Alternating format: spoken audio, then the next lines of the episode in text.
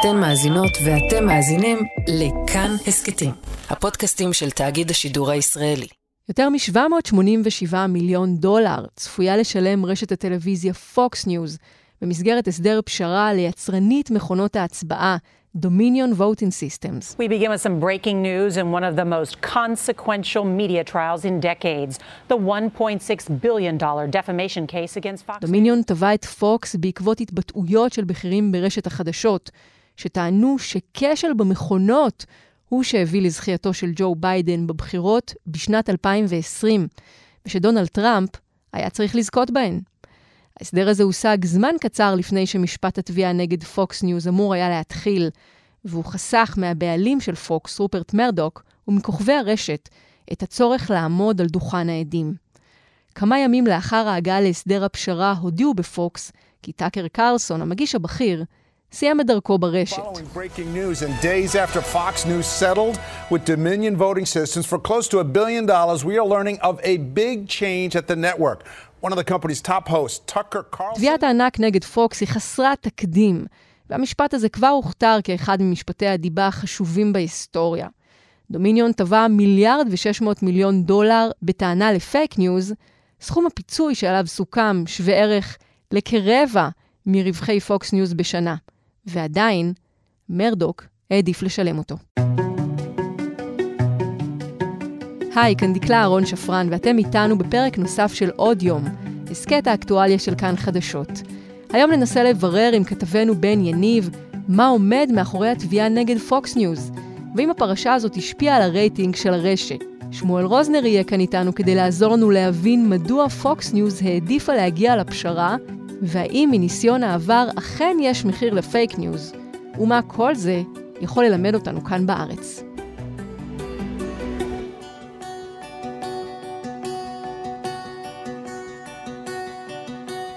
בן יניב, אהלן. אהלן דקלה. תגיד, איך הגענו למצב שרשת טלוויזיה גדולה, מובילה, נתבעת על הפצה של פייק ניוז? טוב, בגלל שהיא כנראה הפיצה פייק ניוז.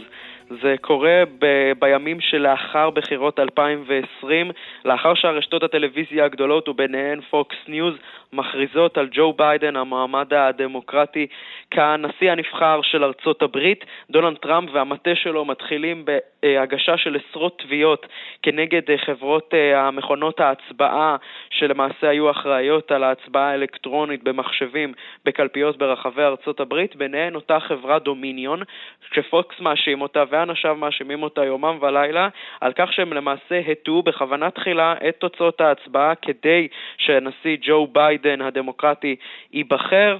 אותה חברה, כמובן חברת הייטק, כביכול מממסד ליברלי, שמאלני וכדומה, ישר מצוירת גם בשידורים של פוקס אה, ניוז כחברה שלמעשה היטתה את התוצאות של הבוחרים האמריקנים ולמעשה הביאה לבחירתו של ג'ו ביידן מהשמאל והנשיא דונלד טראמפ, מי שהיה אמור להיבחר בצדק לטענתם לנשיאות שנייה, אז ככה למעשה נגנבה ממנו הנשיאות הזו בדרך לא דרך, כזאת שעשו כאן יד אחת, גם הממסד הדמוקרטי וגם אה, חברות ההייטק, כדי להטות את התוצאות ולמנוע מהאמריקנים את uh, דונלד טראמפ כקדנציה שנייה. וההפסד בתביעת הדיבה, או ההגעה הזאת להסדר הפשרה, הם כבר התחילו להכות גלים בפוקס, והראשון לשלם את המחיר הוא טאקר קרלסון. אז קודם כל, ספר לנו קצת על האיש, על הדמות המאוד מעניינת הזאת. מדובר באדם אולי הכי משפיע היום בתקשורת הימנית האמריקנית, עם רצועת השידור הנצפית ביותר מבין כל רשתות החדשות האמריקניות, בשעה שמונה, עשרות מיליוני צופים, אחוזי רייטינג משוגעים, והוא אה, למעשה פורץ ב-2016, ממש עם תחילת הקדנציה של אה, דונלד טראמפ. בדיוק כמו דונלד טראמפ, גם הוא מגיע מאליטה של הרבה מאוד כסף, הוא רק מהחוף המערבי, אמו החורגת היא בעלה של אה, רשת מזון. מזון מהיר ומזון אה, מוכן שמגלגלת מיליונים בקליפורניה ובמדינות אה, נוספות באזור הזה של אה, אמריקה. הוא לומד בתיכון יוקרתי, באוניברסיטה יוקרתית. בשלב מסוים בגיל צעיר הוא נכנס לעולם התקשורת, כותב בכמה עיתונים בחצי השני של שנות ה-90, ובתחילת שנות ה-2000, בזכות זה שהוא מדבר הרבה על כל מה שקורה סביב המשפט של או.ג'יי סימפסון, הוא מקבל גם את האפשרות להיכנס לטלוויזיה, בהתחלה כפרשן. לבן, ולאחר מכן כמגיש מחליף גם ב-CNN, אפילו ב-MSNBC השמאלנית, ובתחילת 2010 הוא גם מגיע לפוקס ניוז, מגיש שם לעיתים את תוכנית הבוקר, עד שב-2016 הוא מגיע למספיק name recognition כדי לקבל אפילו תוך רצועת שידור משלו, תחילה בשעה 7 ולאחר מכן בשעה 8 היוקרתית עם עשרות מיליוני צופים, ומהבימה הזו אה, דקלה הוא למעשה מפיץ את השקפת עולמו המאוד שמרנית, צריך לומר גם המאוד לבנה, ולמעשה גם תיאוריות קונספירציה לא מעטות וגם עמדה מאוד מאוד פרו-טראמפית, תמיד כל מה שטראמפ יעשה זה הכיוון הנכון, ולמעשה לנסות לאגף אפילו את דונלד טראמפ מימין,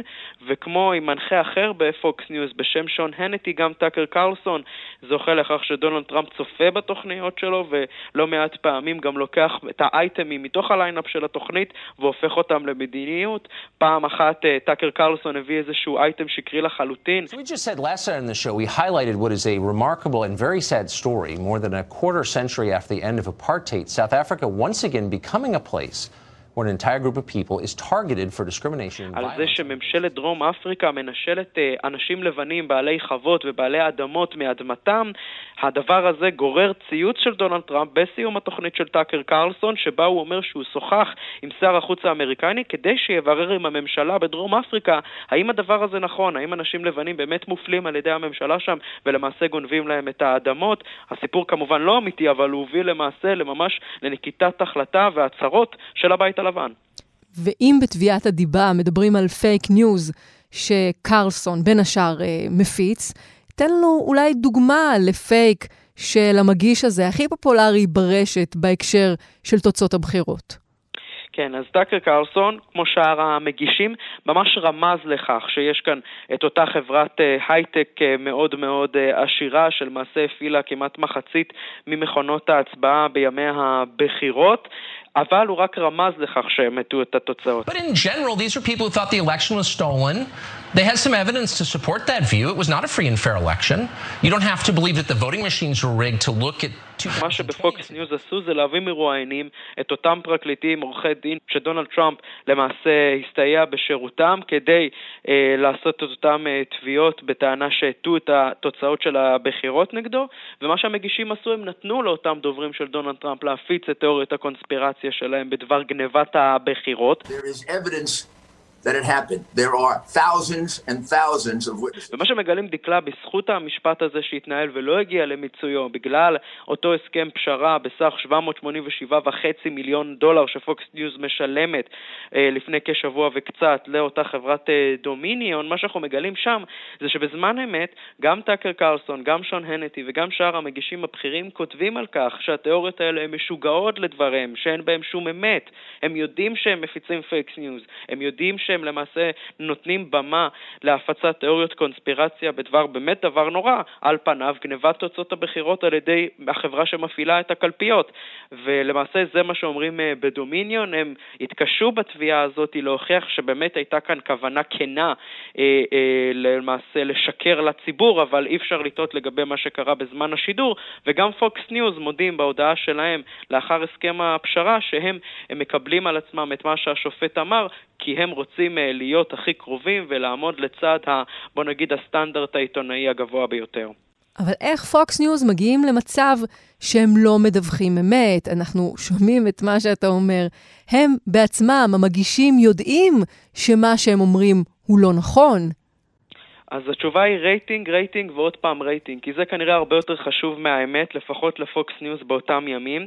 שימי לב, דקלה, בערב הבחירות של 2016, רשת פוקס ניוז, הימנית, הרשת הכי תומכת טראמפ, היא הראשונה, לפני CNN, לפני MSNBC, שמודיעה שמדינת אריזונה, מדינה שהייתה בכיס של טראמפ, מדינה שהייתה במשך שנים מאוד רפובליקנית, היא ממש מתהפכת ועוברת לג'ו ביידן. ההודעה הזאת, שבהתחלה רק פוקס ניוז חתמו עליה, גוררת זעם משוגע מצד הצופים הנאמנים של רשת פוקס ניוז, שהם גם מצביעיו הנאמנים של דונלד טראמפ, ומדברים באותו לילה בפוקס ניוז על צניחה באחוז הצופים, צניחה ברייטינג מרגע ההודעה הזו, ובימים שלאחר מכן נפלה כנראה ההחלטה בצמרת של פוקס ניוז, בקרב המגישים הבכירים, שהם יצטרכו לתת uh, את המקום לדף המסרים של טראמפ, לתת את המקום לז... הזעם הזה כדי שהצופים הנאמנים שלהם, עשרות המיליונים, כי פוקס ניוז היא ערוץ החדשות הכי נצפה באמריקה, יישאר כזה, וכדי שהצופים הנאמנים שלהם לא ינדדו לרשתות אחרות, אז הם אמרו שם בפוקס ניוז, אנחנו מוכנים לשים את האמת בצד,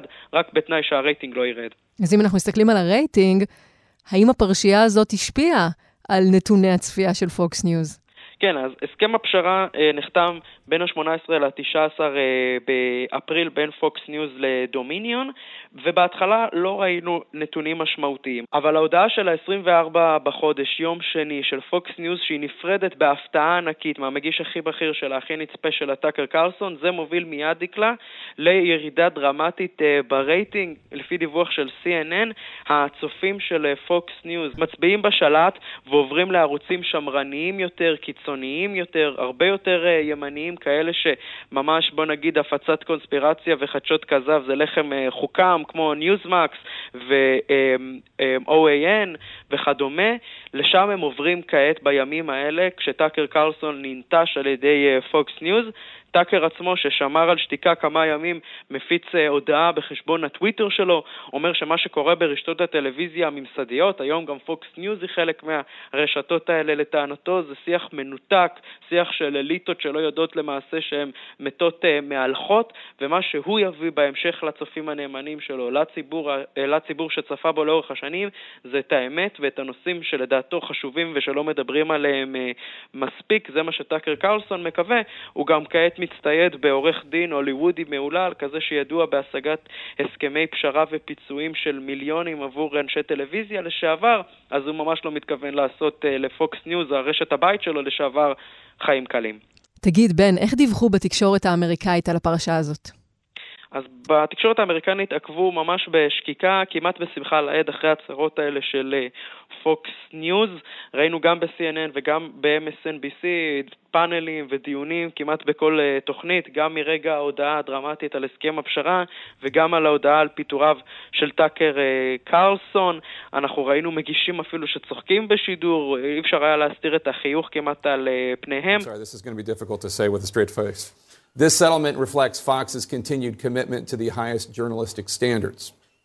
We are hopeful that our אתה אומר, הייתה שם שמחה לאיד באופן אה, מאוד ברור. מאוד ברור, כי הם תמיד מסקרים את פוקס ניוז, גם כשלא היה את העניינים האלו, כמין איזשהו אה, עולם אחר, עולם אלטרנטיבי, עולם מקביל לעולם האמת שהם נמצאים בו לטענתם, ומשדרים את זה כמין איזשהו אה, גן חיות ומין ניסיון כמעט אנתרופולוגי כמעט בהרבה מאוד מהתוכניות, להבין מה קורה בעולם הזה של טראמפ ותומכיו, ועכשיו כשהם רואים שפוקס ניוז נמצאת אה, בשקיעה, הם מנסים להבין לקראת בחירות 2024 איפה יהיה אפשר לשמוע את המחנה הטראמפיסטי, שכנראה הולך לערוצי נישה קיצוניים יותר, שמרניים יותר, בשולי, בוא נגיד, אחוזי הרייטינג, לשם כנראה טראמפ והתומכים שלו הולכים, והשאלה מה יקרה עם פוקס ניוז, האם היא תחזור להיות איזשהו ערוץ בית של, ה, בוא נגיד, המחנה המתון יותר, השמרני אה, ומעודן יותר של המפלגה הרפובליקנית, או שהאם בכל זאת במאבק הזה על הרייטינג מול הרשתות שעוקפות את פוקס ניוז מימין, היא תנסה שוב אה, ככה לזכות אה, בליבם ואמונם של הטראמפיסטים.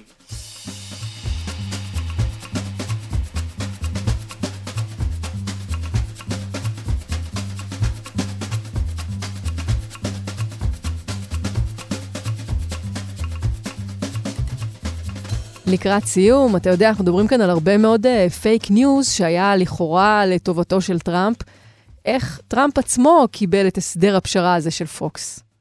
טוב, כנראה בהפתעה, האנשים אה, של טראמפ מספרים על כך שדווקא חלה איזושהי התקרבות, הם נעשו מעט יותר חברים, טאקר קרלסון ודונלד טראמפ, משהו שלא היה לאורך אה, רוב השנים. במהלך אה, חשיפת המסמכים והשיחות שהתנהלו בתוך פוקס ניוז, אפילו נחשף שטאקר קרלסון כתב על הנשיא דונלד טראמפ שהוא שונא אותו בכל ליבו, אני שונא את הנשיא בכל ליבי, הוא כתב לחברים שלו ברשת, אבל בזמן האחרון, אפילו לפני כשבועיים, אחת התוכניות האחרונות של טאקר קרלסון, קרלסון מראיין את דונלד טראמפ לראיון במשך שעה, כל התוכנית תוקדש אה, לטראמפ, ורואים גם בתגובה של דונלד טראמפ ג'וניור, הבן הבכור של הנשיא לשעבר, שהוא חושב שזה ישנה את הדברים בתקופה הקרובה.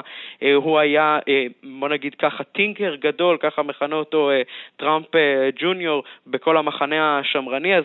למעשה רואים בזה אבדה אה, מאוד גדולה, למרות שלאורך רוב השנים הם לא היו קרובים, דווקא נראה שבגלל שפוקס ניוז הלכה והתרחקה מטראמפ, זה שקרלסון, המגיש הבכיר, דווקא התקרב לנשיא לשעבר, היה איזשהו ככה, נגיד, אחיזה חזקה מאוד של המחנה הטראמפיסטי בפוקס ניוז, וכנראה שהם איבדו את זה, ועכשיו הם שואלים האם אנחנו נוכל להשפיע על הבוחרים שלנו, על אותם רפובליקנים מתונים שצריכים לבוא ולצאת להצביע ב-2024 למען דונלד טראמפ, האם הם יבואו לאותן רשתות נישה כמו ניוזמקס ואחרים, כדי לשמוע את טראמפ ואת התומכים שלו, זו השאלה הגדולה למעשה. אז אפשר להגיד שפיטוריו של טאקר קרלסון וכל הסיפור של פוקס ניוז, שלמעשה כנראה מחזיר אותה לקו מרכזי יותר, אולי פוגע באפשרות של דונלד טראמפ להשפיע על השיח הציבורי.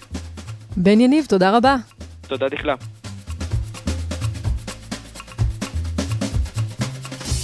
שלום לשמואל רוזנר. שלום, שלום. פרשן כאן חדשות. תגיד, למה חברת דומיניון ווטינג סיסטמס הגיעה לפשרה, ולמה פוקס רצו להגיע לאותה פשרה? כי משפט זה תהליך ארוך ויקר, שאתה יודע איך אתה נכנס אליו ואתה לא יודע איך אתה יוצא ממנו. אה, פוקס רצתה למנוע מעצמה מבוכה נוספת, וגם אה, עמדה בסכנה ממשית של הפסד במשפט. אה, והתובעים כנראה החליטו שהסכום הוא מספיק גדול כדי לשלשל אותו לכיסם וללכת הלאה. שוב, אה, ניצחונם נראה אפשרי במשפט, אבל אה, הוא אף פעם לא ודאי, ולכן אה, כשמציעים לך 800 מיליון דולר, אתה לוקח את הכסף ובורח. עורך הדין של דומיניון ווטינג סיסטמס אמר ליד בית המשפט בדלוור, לאמת יש משמעות, לשקרים יש השלכות. ובכל זאת, מה הפסדנו מזה שהתביעה לא הגיעה עד הסוף?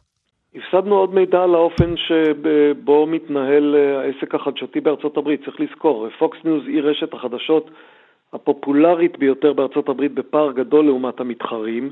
אפשר להניח שאם היינו אה, רואים את אה, בעלי החברה ואת המפיקים ואת המגישים הבכירים צועדים אל דוכן העדים ומעידים בשבועה על הדרך שבה הם פועלים, היינו לומדים עוד דברים מעניינים על מה שקורה בתוככי פוקס ניוז ועל האופן שבו הרשת הזאת פועלת כדי להשפיע על דעת הקהל האמריקאית.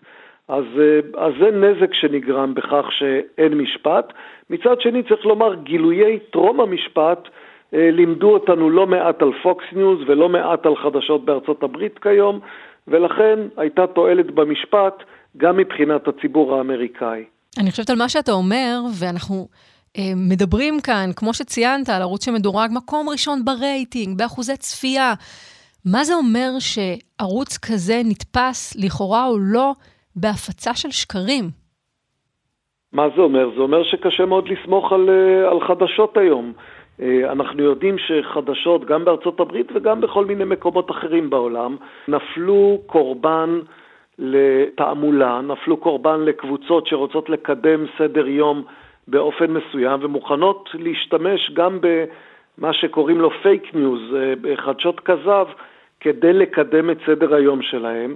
אה, לראות רשת חדשות מובילה הולכת בכיוון כזה בצורה כל כך בוטה ומפיצה באמת בדותות שאין להן שחר אה, כדי למצוא חן בעיני הקהל שלה, זה דבר לא נעים, אבל צריך להבין שככה העולם מתנהל היום. אתה אומר, ארה"ב ומקומות נוספים בעולם ואני חושבת שאתה מרפרר גם uh, לארץ, נכון? אלה מגמות שאנחנו רואים אותן כאן בישראל. תראי, אלה מגמות גלובליות וישראל היא חלק מהיקום הגלובלי. אלה מגמות שנובעות מההפצה של רשתות חברתיות, התפוצה שלהן, האופן שבו מתנהל השיח הציבורי, הקיטוב הפוליטי והחברתי העמוק בהרבה מדינות, וזה בוודאי נכון גם לישראל. והתובנה של כל מיני קבוצות, מנהיגים, אה, לוביסטים, תועמלנים, שאפשר לקדם סדר יום באמצעות אה, הפצה של מה שהם לפעמים שקרים, לפעמים חצאי אמיתות. אמ, הדבר הזה קורה בכל מקום בעולם, וכן, הוא קורה גם אצלנו. תגיד, אנחנו אוטוטו בקמפיין נשיאותי חדש, דונלד טראמפ צפוי להתמודד שוב.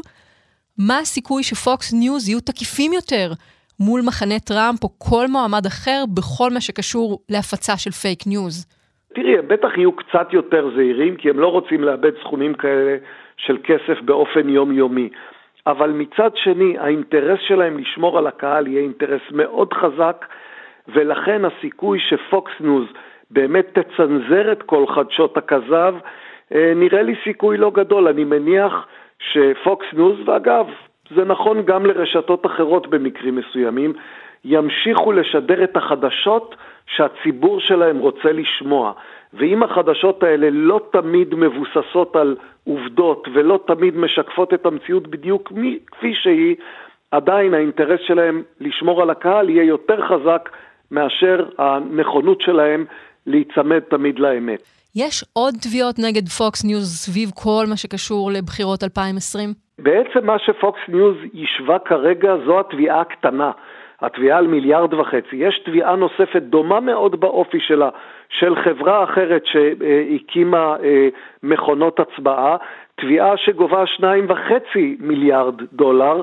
אה, איך תשליך התביעה הראשונה על התביעה השנייה אנחנו לא יודעים, אבל אם פוקס תעמוד במצב מביך במידה דומה ותצטרך לשלם עוד סכום כזה גדול, אז שוב, היא תתחייב אחר כך בזהירות יתרה כדי לא להפסיד סכומים כל כך משמעותיים עוד לפני שהתחילו הבחירות הבאות.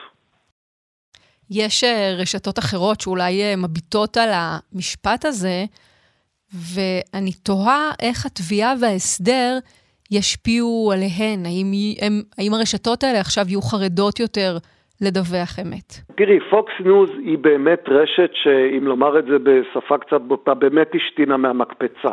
כלומר, הם באמת עשו דברים שאדם בר דעת אה, לא יכול לסבול אותם. הם הפיצו דברים שהם שקרים מובהקים ו- וללא שום בסיס.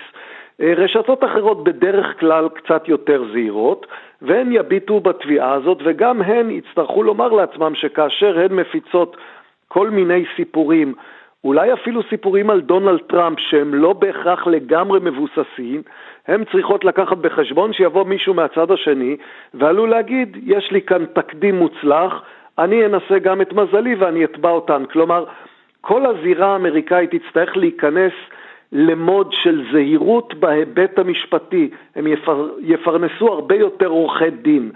אבל שוב, זה לא בגלל שהאתוס של אמירת האמת הוא זה שפתאום יטלטל אותה והמצפון המצפון אה, ישכנע אותם לחזור להרגלים הישנים, הם פשוט יעשו את אותם דברים איומים בקצת יותר זהירות משפטית. מחריד. אני מסתכלת על הפרשה הזאת ותוהה מה הלקחים עבורנו כאן בארץ. הלקחים עבורנו הם שאם אה, לא ניזהר, אז אנחנו נהיה חשופים בעצמנו ליקום של מידע שהיכולת לדלות ממנו מה אמת ומה שקר נעשית יותר ויותר מסובכת, ולכן אנשים נצמדים כל אחד למקור המידע שהוא סומך עליו והם כבר לא רואים את אותה מציאות. אחת הבעיות בכלל בכיתוב חברתי זה כאשר קבוצות שונות לא רק מתווכחות על אידיאולוגיה, כלומר מה צריך לעשות, אלא מתווכחות על המציאות עצמה, האם כדור הארץ עגול או שטוח. מרגע שאנשים נכנסים אל הבועות האלה, שבהן הם רואים מציאות שהיא מציאות שאיננה דומה למציאות שנראית בבועות אחרות, אז הוויכוחים נעשים הרבה יותר קשים, כי שוב, כי אנחנו לא מסכימים על דברים כל כך יסודיים, על קריאת המציאות עצמה, איך אנחנו יכולים להגיע להסכמה על מדיניות או על אידיאולוגיה או על חזון משותף לחברה שלנו ולמדינה שלנו.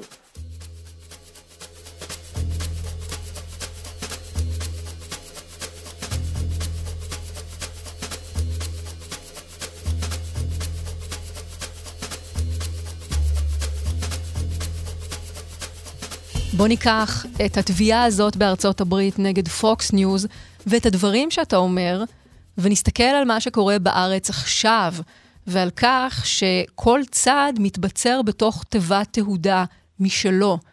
העובדה שרשתות כל כך אה, אה, צמאות, אפשר להגיד, או חותרות לספק את מה שהקהל שלהם רוצה לשמוע לכאורה, בעצם גורמת לכך שכל צד ימשיך לשמוע רק חדשות מאוד מאוד מסוימות. נכון, וזה תהליך מסוכן מאוד מבחינה חברתית, זה תהליך מסוכן לארצות הברית, זה תהליך מסוכן שבעתיים למדינת ישראל, שהיא בכל זאת לא מעצמה אה, כמו ארצות הברית, ולכן צריכה את הלכידות החברתית שלה עוד הרבה יותר מהאמריקאים. אה, וזה דבר שאנחנו מרגישים אותו כל יום. העובדה שאנשים חיים בבועות של מידע, שמהם נגזרות בועות של אידיאולוגיה, ושהשיח ביניהם כבר לא מתאפשר כי אין יותר מדורת שבט כללית, אלא כל אחד יושב בצד עם המדורה הקטנה שלו ורואה רק את האור שלו ורק את החברים שלו ושומע רק את השירים שלו ואוכל רק את תפוחי האדמה הצלויים שלו, אה, הדבר הזה הוא, הוא מזיק מאוד ועדיין לא נמצא המפתח אה, איך להתיר אותו, איך, איך אה, להחזיר את הנורמליות על כנה. ממש לקראת סיום, במבט צופה פני עתיד, מה אנחנו הולכים לראות לדעתך בבחירות הקרובות בארצות הברית? האם נראה עוד הרבה מהדבר הזה ממה שהיה בבסיס של התביעה הזאת נגד פוקס ניוז? תראי, הדבר הכי מדהים שאנחנו הולכים לראות בבחירות בארצות הברית כנראה זה מרוץ מחודש בין אה, שני הצעירים ברוחם, אך לא ממש צעירים בגילם, דונלד טראמפ וג'ו ביידן. שידור חוזר של בחירות 2020 ב-2024 אה, יספק לנו שידור חוזר של התופעות שראינו ב-2020, גם ב-2024. אנחנו מכירים את ביידן ואנחנו מכירים את טראמפ, אנחנו מכירים את המחנות שלהם, אנחנו מכירים את האמונות שלהם ואת החולשות שלהם. אני לא רואה סיבה להניח שהמהדורה החוזרת ב-2024 תהיה מנומסת הרבה יותר מהמהדורה של 2020.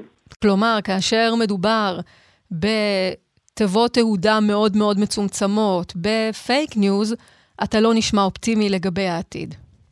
אני לא במיוחד אופטימי לגבי העתיד, אני נאלץ להודות בצער. ובנימה לא אופטימית זו, נגיד לך תודה רבה, שמואל רוזנר, זה היה מרתק. להתראות. האזנתם לעוד יום. אורחים דניאל אופיר ויותם רוזנבלד, עיצוב קול ומיקס, אלעד זוהר. על הביצוע הטכני היה יוסי תנורי. היה לכם מעניין? אז קדימה, תשתפו את הפרק. אם אתם מאזינים לנו בספוטיפיי או אפל פודקאסט, נשמח אם תיתנו לנו דירוג גבוה. הערות על מה שאמרנו אתם מוזמנים ומוזמנות לכתוב בקבוצת כאן הסכתים בפייסבוק, אפשר גם בחשבון שלי בפייסבוק או בטוויטר. פרקים חדשים של עוד יום עולים בכל יום ראשון, שלישי וחמישי. את כולם וגם הסכתים נוספים מבית כאן תוכלו למצוא בכל מקום שבו אתם מאזינים להסכתים, או באתר שלנו. כאן דקלה אהרון שפרן. נשתמע.